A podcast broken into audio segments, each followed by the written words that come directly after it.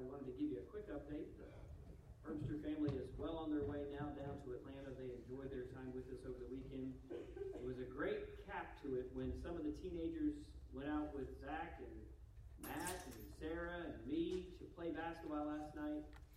And we sent Matt off with three stitches under his eye from an elbow. we love our missionaries. Anyway, uh, we may make a note of it in, on Sunday.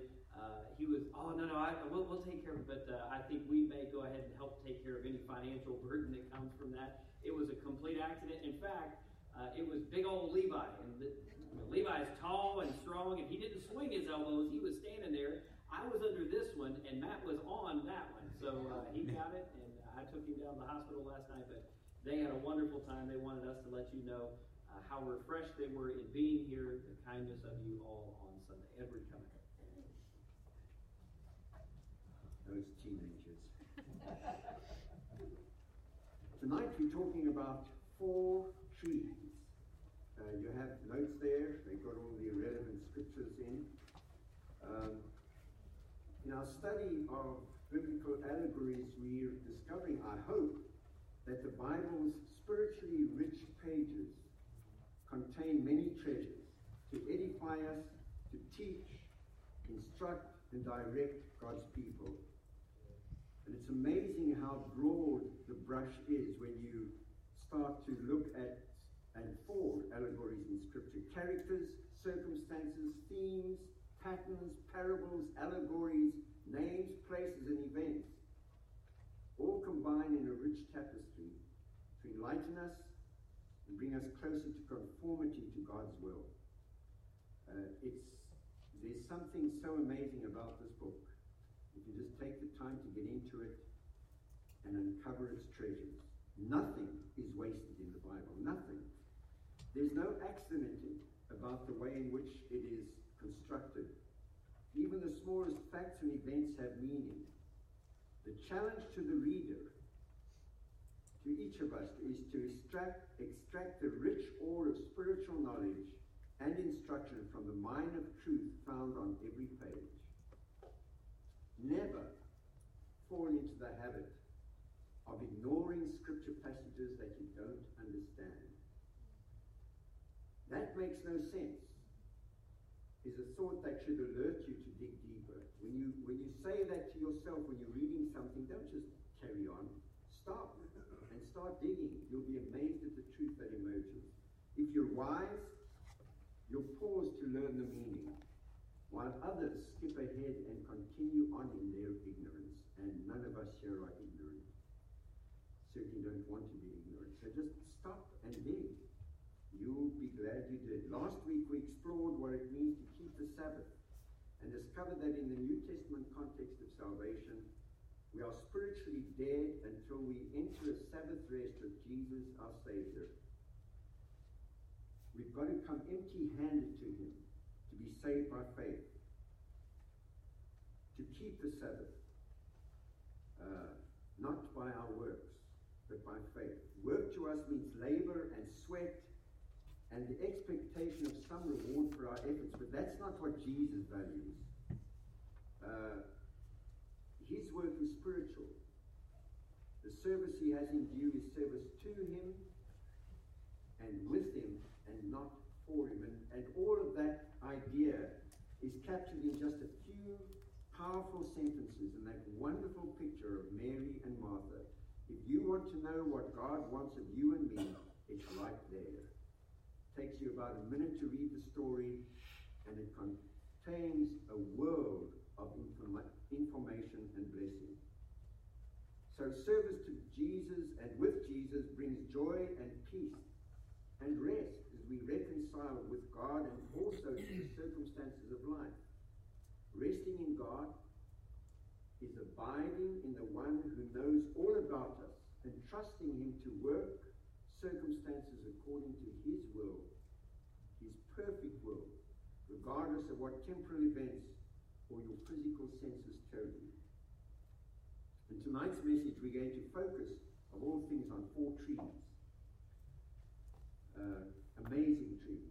Specifically, uh, they're identified by references in Genesis, Psalms, Galatians, and Revelation. And the trees are each unique, yet they all weave together. They each have an allegorical story to tell that forms part of a greater whole. Let's pray and we'll get into the story of these four trees. Father, we do ask your blessing here tonight. Thank you again, Lord, for this place, for these people, uh, for the wonderful times we spend together around your word and fellowship with each other. It's a treasure. It's a treasure that blesses my heart. I'm sure it blesses the heart of everyone who is a member here. Continue to bless us, we pray, Lord. We never take it for granted. Bless us tonight again, in Jesus' name. Amen. So let's begin with the two trees planted by God. We go back to Genesis chapter 2. Uh, and we look at verse 9 to start with. Uh, this is the story of creation. And out of the ground made the Lord God to grow every tree that is pleasant to the sight and good for food. The tree of life also in the midst of the garden, and the tree of knowledge of good and evil. Then we go forward to verses 16 and 17. And the Lord God commanded the man, saying, Of every tree of the garden thou mayest freely eat. But of the tree of the knowledge of good and evil thou shalt not eat of it. For in the day that thou eatest thereof, thou shalt surely die. We see in the opening statement here the expansiveness of God, the generosity of God. He says, I've given everything to you.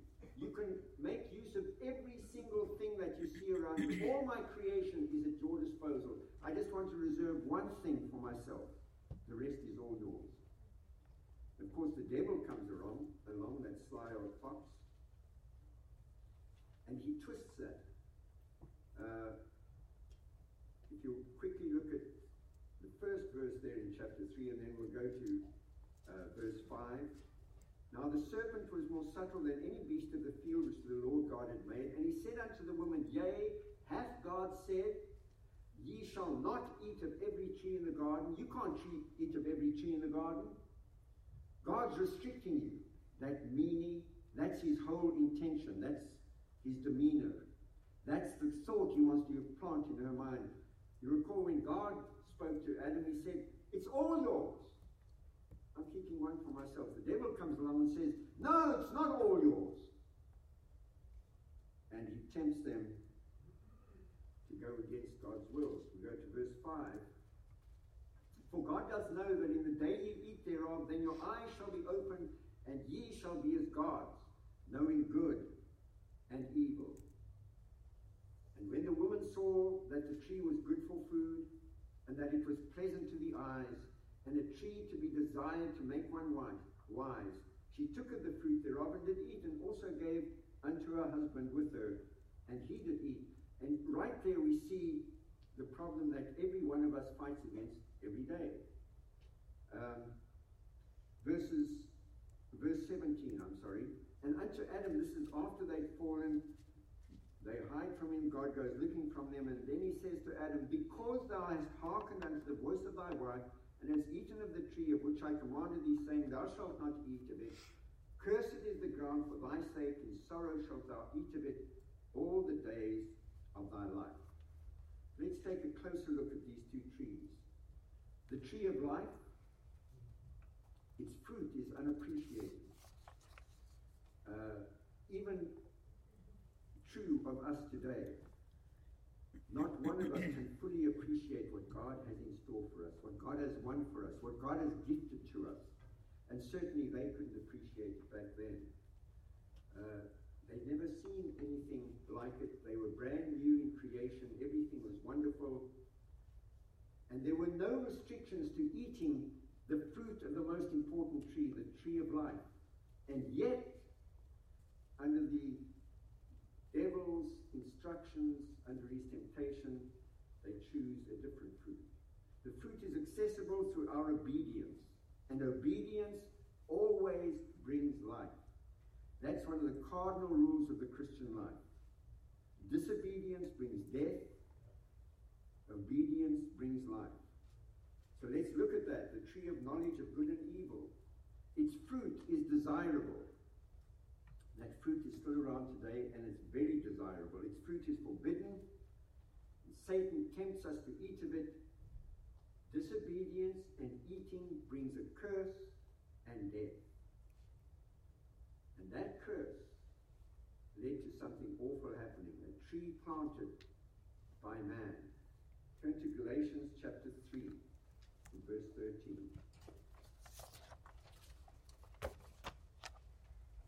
Galatians chapter 3 and verse 13. Christ hath redeemed us from the curse of the law, being made a curse for us, for it is written, Cursed is everyone that hangeth on a tree. The tree of judgment, the tree of death. Only fallen man could fashion and plant such a cruel tree. It's a tree of suffering. It grows out of man's rejection of the tree of life and everything associated with the judgment tree speaks of death. And its fruit is hideous. To see just how hideous, turn with me to Psalm 22. We'll just read a part of that from verse 6 to verse 17. Verse 6, we see Jesus speaking. He is hanging on the tree. This is an incredible prophecy. Written hundreds and hundreds of years before Jesus came to die on that cross. That looked very much like that cross over there. And Jesus hanging on the cross. I am a worm and no man, a reproach of men and despised of the people. All they that see me laugh me to scorn. They shoot out the lip. They shake their heads, saying, He trusted on the Lord that he would deliver him. Let him deliver him, seeing he delighted in him. I, as you read, as, as we read this together, just picture in your mind who this is talking. He was fully God and fully man. The God who created the universe, the God who lives in a realm of splendor and glory that we can't imagine of purity and holiness, of goodness and wonder. A God powerful enough to speak anything he wants into existence in an instant. That God becomes a man and allows himself to go through this, to be treated like a dog, worse than a dog, tortured, mocked, scorned, Look at his words, Jesus again speaking on in verse 9. Jesus the man speaking to God his Father. But thou art he that took me out of the womb. Thou didst make me hope when I was upon my mother's breast. I was cast upon thee from the womb. Thou art my God from my mother's belly. Be not far from me, for trouble is near, for there is none to help. In that awful moment, Jesus hung alone. Everybody had deserted him. His closest friends had run to get as far as possible away from those who were coming to destroy Jesus. There is none to help. Many bulls have compassed me about. Strong bulls of Bashan have beset me round. The crowd standing around him. And you know, as he hung on that cross, a cross wasn't a very tall instrument of death. Uh, it was very cleverly designed by the Romans so that when your feet were on that little shelf that was just enough for you to push down on if you wanted to breathe, you had to pull up by your hands with the nails in them and push on your scarred feet to try and open your lungs to draw a breath and then sink down again when the agony in your hands was too much and you'd exhale. And those standing around him were like bulls trying to gore him to death, mocking him, cursing him. They gaped upon me with their mouths as a ravening and a roaring lion. I am poured out like water. That's what it feels like to be crucified. And all my bones are out of joint. My heart is like wax. It, it is melted in the midst of my bowels. My strength is dried up like a potsherd. A potsherd was a, an earthenware pot that was put into an earnest, a, a, a furnace and heated so that it drew all the moisture out of the clay and it could then be glazed. That's what he felt like as he hung on the cross. My strength is dried up like a potsherd, and my tongue cleaveth to my jaws, and thou hast brought me into the dust of death. For dogs have compassed me, the assembly of the wicked have enclosed me, they pierced my hands and my feet. I may tell all my bones, they look and stare upon me as he hung naked in front of them, groaning in agony. When Adam and Eve so readily ate the forbidden fruit, they couldn't have imagined the horrifying chain of events they would set in motion.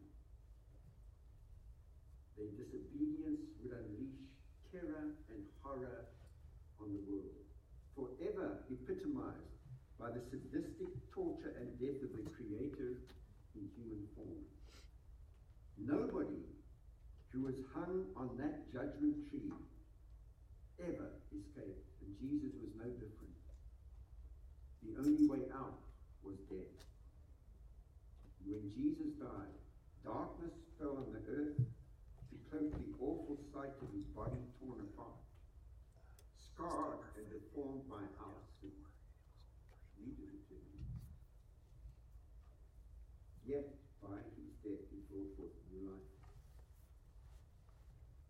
So let's look at that joyful new life. A tree planted by Jesus Christ.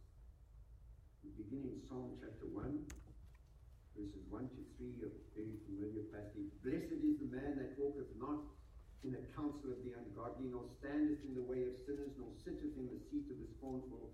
But his delight is in the law of the Lord. And he, in his law doth he meditate day and night. And he shall be like a tree planted by the rivers of water, that bringeth forth his fruit in his season. His leaf also shall not wither, and whatsoever he doeth shall prosper.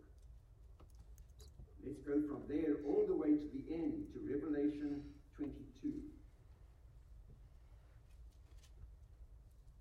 And as we read this, this beautiful, beautiful passage, and the other one we're going to read in Revelation, as we read it, just contrast in your mind what we've just read from Psalm 22. The God we're going to read about here and the wonders we're going to read about in Revelation 22 speak to a God who is magnificent beyond our comprehension. What a contrast to Psalm 22. And he showed me a pure river of water of life, clear as crystal, proceeding out of the throne of God and of the Lamb. In the midst of the street of it, and on either side of the river, was there the tree of life, which bare twelve manner of fruits and yielded her fruit every month. And the leaves of the tree were for the healing of the nations. And there shall be no more curse, but the throne of God and of the Lamb shall be in it, and his servants shall serve him. And they shall see his face, and his name shall be in their foreheads, and there shall be no night there, and they need no candle, neither light of the sun for the Lord God giveth them light, and they shall reign forever and ever. Adam and Eve had access to everything in the Garden of Eden. Everything. God said, It's yours. It's for you. Especially God who walked and talked with them every day and went looking for them when they hid from him. Only the fruit of one tree was denied them, and they lost everything. Everything was lost because they ate of the one forbidden fruit. Now, we who are descendants of Adam and Eve may be restored to fellowship with God in only one way eating the fruit of the tree of life. Let's look at that tree of resurrection life a little closer. When the fruit died on the tree of judgment, it was buried. And then it sprang into new life as a living tree bearing living fruit. Satan fights to us, prevent us from eating of this life giving tree because he knows that eating brings eternal life. All, everything that was lost in Eden is restored the moment you eat the fruit of that tree. The tree is eternally watered and protected by a river of life. It's fruitful and reproduces itself. Proverbs 11:30 says, "The fruit of the righteous is a tree of life." And let, let's read Psalm 92 and see what else it says.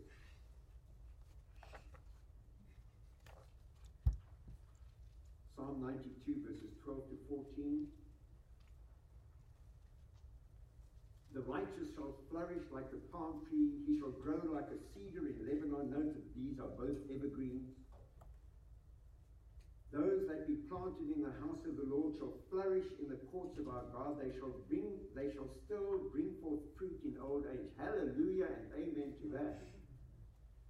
All the prime timers here rejoice at that thought. They shall still bring forth fruit in old age. They shall be fat and flourishing. What a contrast.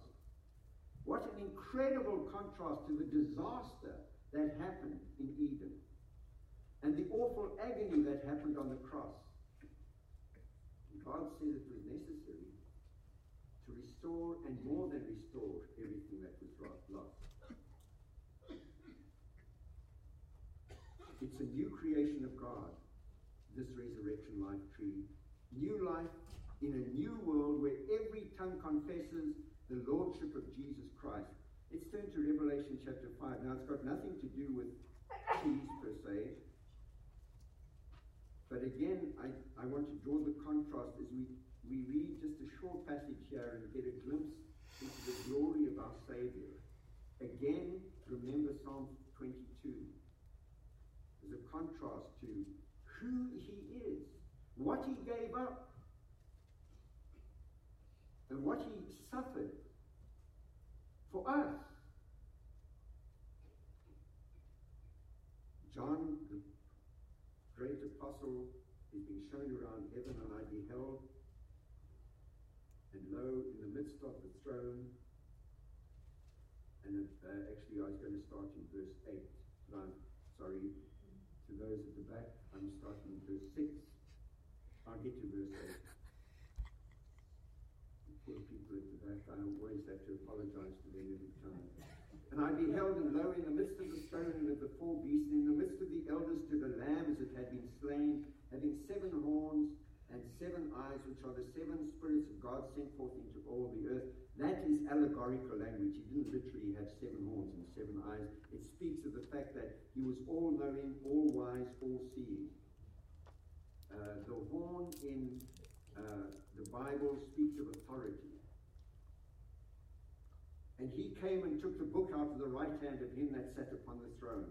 This, this wonderful uh, symbiotic relationship between the Father and the Son, this, this closeness, uh, the, the, the unity that they shared.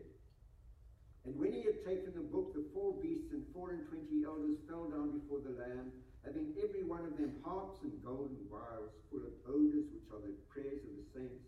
And they sung a new song, saying, Thou art worthy to take the book and to open the seals thereof, for thou wast slain, and hast redeemed us to God by thy blood out of every kindred and tongue and people and nation, and hast made us unto our God kings and priests, and we shall reign on the earth. He's talking about you and me. Sinners who put him on the cross rule and reign with him one day.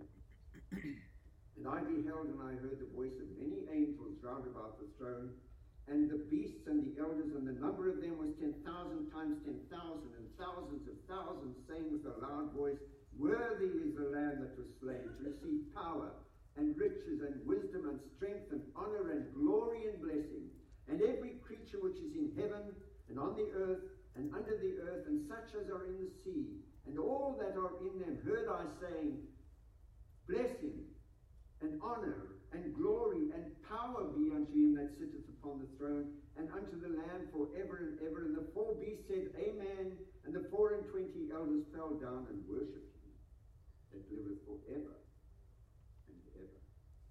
What a Savior.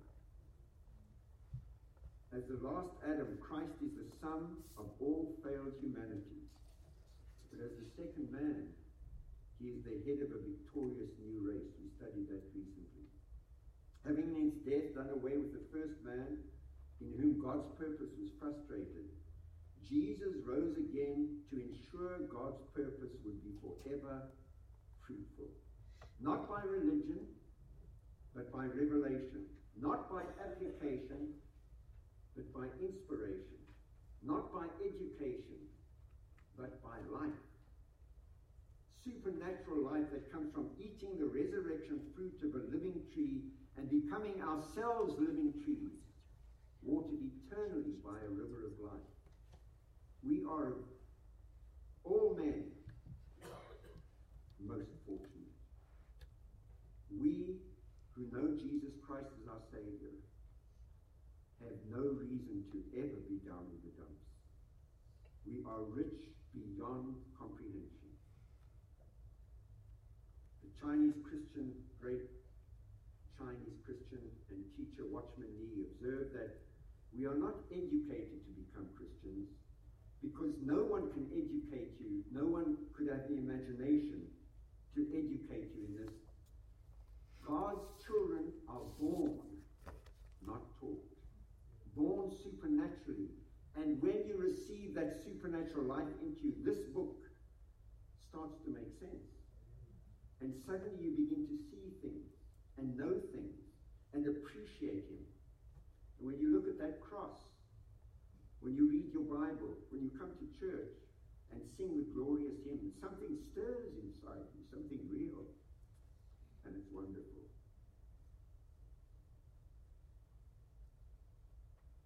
Supernatural life comes by eating the resurrection fruit of a living tree. Christ is our life. He lives out his life in us and through us. He is both the giver and the gift of life. He is life and the river of life.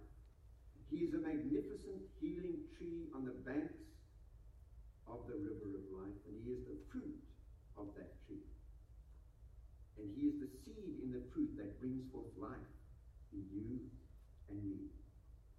The Apostle Paul said it best in his letter to the Colossians Christ is all and in all, and we are complete in him. Hallelujah. We need nothing more if we are Jesus. So, against that background, there's a challenge for us. God has gone to an awful lot of trouble to undo the damage done in the Garden of Eden. In response, we must not live our new life as if we're still part of the old creation. Open every day to the devil's lies, tempted again and again to eat forbidden fruit, seeking fulfillment in things that produce death, not life, deadly things that include the lust of the flesh, what makes us feel good, just as Eve said, the lust of the eyes, always looking beyond our needs to satisfy our wants, and the pride of life, seeking a place in life beyond what Jesus calls us to be. He calls us to be bondservants, willing slaves to him. And in light of who he is and what he has done for us, there is only one possible answer. Be who you are. Know who you are in him. Appreciate who you are in him. Appreciate him for what he's done for you and me. We are new creations in Jesus Christ where everything is new and whole and good and eternal, planted always beside a flowing river of life, experiencing new life every day by turning from sin, saying no to our old nature and yes to God, and not yes grudgingly with our teeth gritted, but yes with, with hearts overflowing with joy and gratitude. Yes, yes, I want what you've got for me, Lord. I love what you have for me. It's not a sacrifice to serve God. It's the most incredible blessing imaginable. Yes, give me more. Open your mouth wide and I will fill it, says the Lord. And then, reproducing the life within us by helping to